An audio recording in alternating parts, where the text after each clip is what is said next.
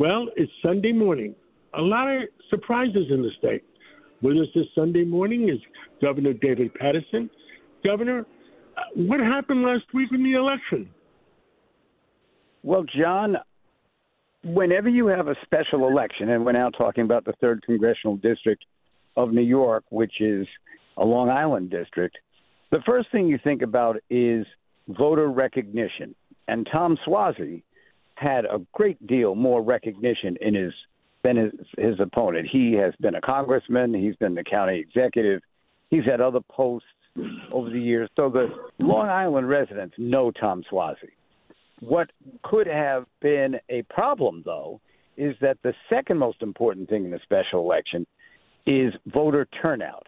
And the Republicans, particularly in Nassau County, turned the vote out very well. They have a man named Joe Cairo, who is the county executive.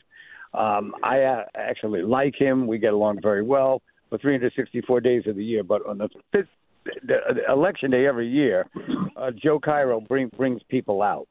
So the question was going to be which one of those factors uh, took hold, and I think what took hold was the fact that Tom Suozzi is now talking like a common sense Democrat.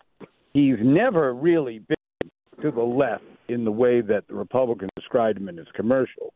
Uh, he has at times done a few things, and this is when he was younger, and, and everybody you know can make these mistakes. He said he threw ICE out of Nassau County, and um, he said that one time he said he was a member of the squad. But you know these are like momentary lapses. His whole career has been who he was in that campaign. And even the journalist S.E. Cupp praised him tremendously after this victory, in which not only did he win, but he won going away. The other thing I think that contributed to it, John, is his opponent. Um, she was just too um, what I'm trying to find trying to find a word for it, but just too dramatic about being pro-life and uh, saying that um, she, uh, you know, agreed with people who, who, even at the expense of the uh, wife of a woman, there couldn't be any abortion. I don't think that went over very well in in that particular area. But I, what I would say is Suozzi is coming on now with a number of people. Mayor Eric Adams is talking this way. Governor Kathy Hochul was really talking this way after what happened on 42nd Street. And yours truly has been talking this way for five years on your show, John. So I think um, it shows that more people are listening to Cats at Night and Cats Roundtable. Well, we we do have a very loud voice in there, and and we're middle of the road people. We, it's to me, it's not the word left and right. The word right doesn't exist. It's to me, and I think to you too, Governor, is it's just common sense. I mean, it really is when you have these situations, these smash and grabs. The drugstores uh, are closing down because of this, and you just don't hear enough elected officials, regardless of what party they're in, uh, you know, reacting as angrily as the public is. But remember, it's the public. There are a whole lot more of them than there are people who are reelected. They're the ones going to the polls, and you can be a Democrat.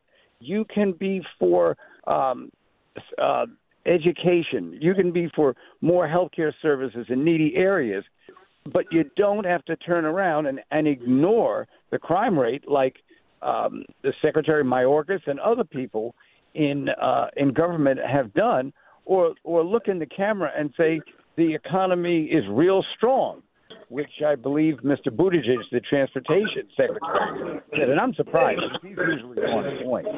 So you're right, John. Um, the, the more we get the acrimony of partisanship out of it, and just talk about how we all feel in our daily lives, the better off we'll be. I, I agree 110 percent. This is a long weekend. Monday is uh, uh, is President's Day. Anything else you have on your mind? We have about a minute or so left.